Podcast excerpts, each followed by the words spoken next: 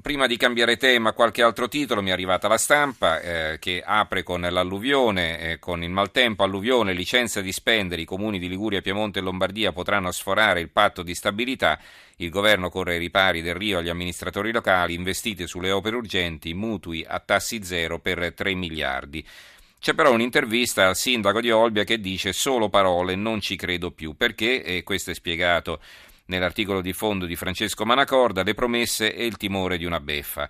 È bene che il governo prometta, scrive Manacorda, come ha fatto ieri il sottosegretario alla presidenza del Consiglio Graziano del Rio, di allentare il patto di stabilità per quei comuni che sono stati colpiti dall'alluvione, ma è male che in pratica le cose rischino di non andare così, come racconta oggi su questo giornale il sindaco di Olbia, proprio quel comune un anno fa, dopo, un anno dopo la devastante alluvione, è riuscito a fatica a strappare le autorizzazioni per spendere solamente 5 dei 50 50 milioni che ha in cassa.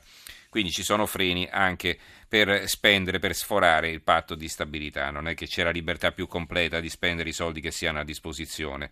A centropagina un titolo sull'ISIS.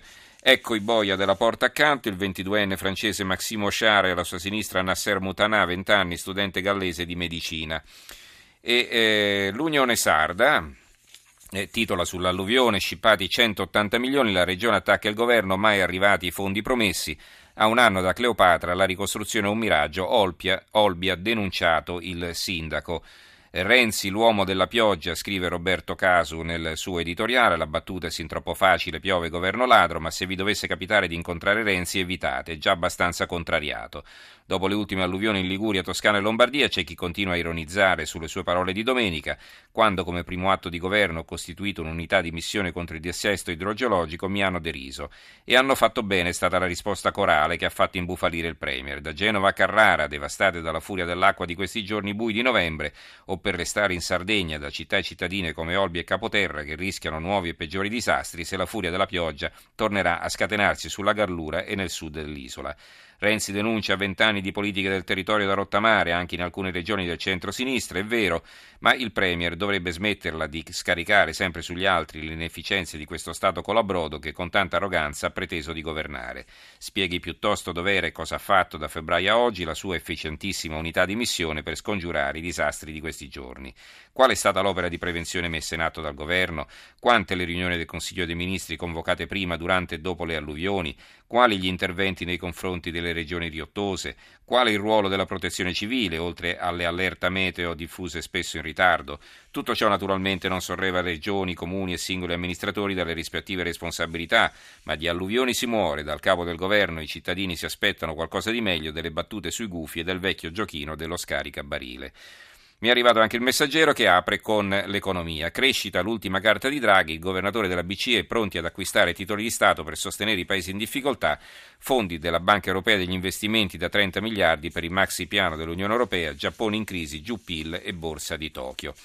Allora, voltiamo pagina e parliamo di eh, eh, ferrovie dello Stato. Lo facciamo con Paolo Martinello, presidente nazionale di Altro Consumo. Martinello, eccomi. buonasera. Eccomi, buonasera. Abbiamo fatto un po' tardi e mi scuso, ma abbiamo prolungato naturalmente gli argomenti precedenti. Allora, eh, l'abbiamo chiamata perché? Perché ci sono importanti novità. L'antitrust è intervenuta, ci sono anche alt- alcuni titoli sui giornali. Trenitalia sanzionata, scrive per esempio il secolo XIX dall'antitrust, dal 2015 rimborsi rapidi, multe troppo care a chi non ha il ticket e poi c'è la questione appunto dei rimborsi eh, eh, per i ritardi che non devono superare mezz'ora, altrimenti appunto scatta eh, la sanzione. Allora, Martinello che cosa ci può dire? Prego.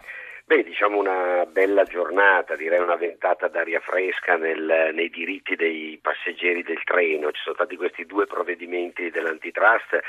Uno è una vera e propria sanzione, un milione di euro che ha colpito Trenitalia per l'entità e le modalità con cui vengono sanzionati i passeggeri privi di biglietto, dove per privi di biglietto si intendono in realtà tante cose, compreso, lo sappiamo tutti, chi ha per esempio ha preso un treno diverso da quello che aveva prenotato, da chi è partito con un orario diverso o da chi anche semplicemente non era stato in grado di fare il biglietto per disfunzioni organizzative. Quindi l'antitrust ha ritenuto questo modo di comportarsi di Trenitalia vessatorio, addirittura aggressiva, è stata considerata una pratica commerciale aggressiva e quindi deve essere cambiata. Trenitalia deve adottare un diverso sistema di, di, controllo e di sanzione. L'antitrust giustamente si chiede perché mai non deve essere possibile fare il biglietto a bordo come si poteva fare una volta, eventualmente con un sovrapprezzo equo, ma non certo con 50 o 100 o addirittura 200 euro di sanzione per chi eh, si trova semplicemente su un treno diverso da quello che aveva prenotato, anche quando magari sul treno dove è salito il posto c'è, quindi insomma mm-hmm. un atteggiamento molto, molto vessatorio, molto ingiusto che l'antitrust ha pesantemente sanzionato. L'altro capitolo è quello invece dei ritardi, mm. dei ritardi dove lì è stata Trenitalia che per evitare sanzioni si è presa degli impegni a cambiare una serie di pratiche, di comportamenti, per esempio considerare il ritardo anche quello superiore a 30 minuti e non come solo a 60 come avviene fino ad oggi eh, quindi ritardi superiori a 30 minuti ci sarà un bonus, non un rimborso vero e proprio, ma un bonus, eh, quindi una, una, un ticket da che si potrà usare su altri treni mhm. eh, del 25% ci saranno indennizi, questo tipo di indennizi sarà più veloce, oggi lo si poteva chiedere solo dopo 20 giorni dal, dal, dal viaggio, oggi da domani sarà possibile eh, dopo tre giorni dalla, dal ritardo eh, poter chiedere l'indennizzo.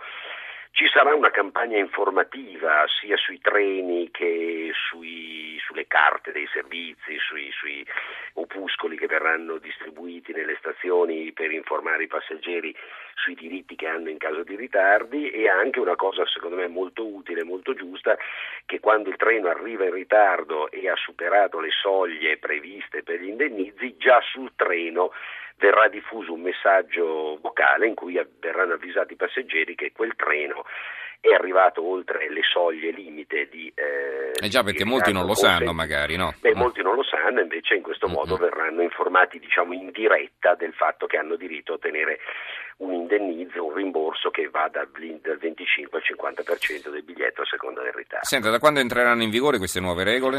Ma ci sono una serie di scadenze scaglionate, diciamo le prime, le prime questi impegni entreranno in vigore eh, già dall'inizio del, dell'anno prossimo, eh, quindi tra un mese praticamente.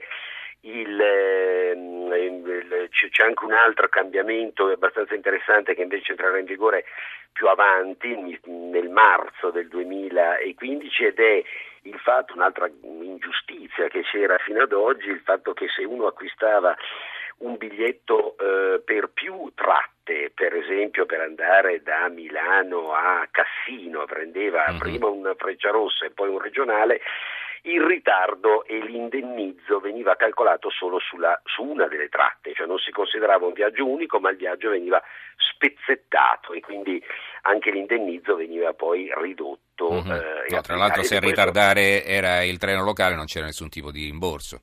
Esattamente, e oggi invece verranno considerati come viaggi unici, quindi nel momento in cui acquisto anche due o tre biglietti, ma per effettuare un unico viaggio ci sarà un unico titolo di viaggio e quindi se, quello che conta è l'orario di arrivo finale. Se c'è un ritardo superiore ai 30 minuti sull'orario finale di arrivo, io avrò diritto all'indennizzo calcolato sull'intero prezzo del viaggio. Sembra ovvio, ma fino ad oggi non era così.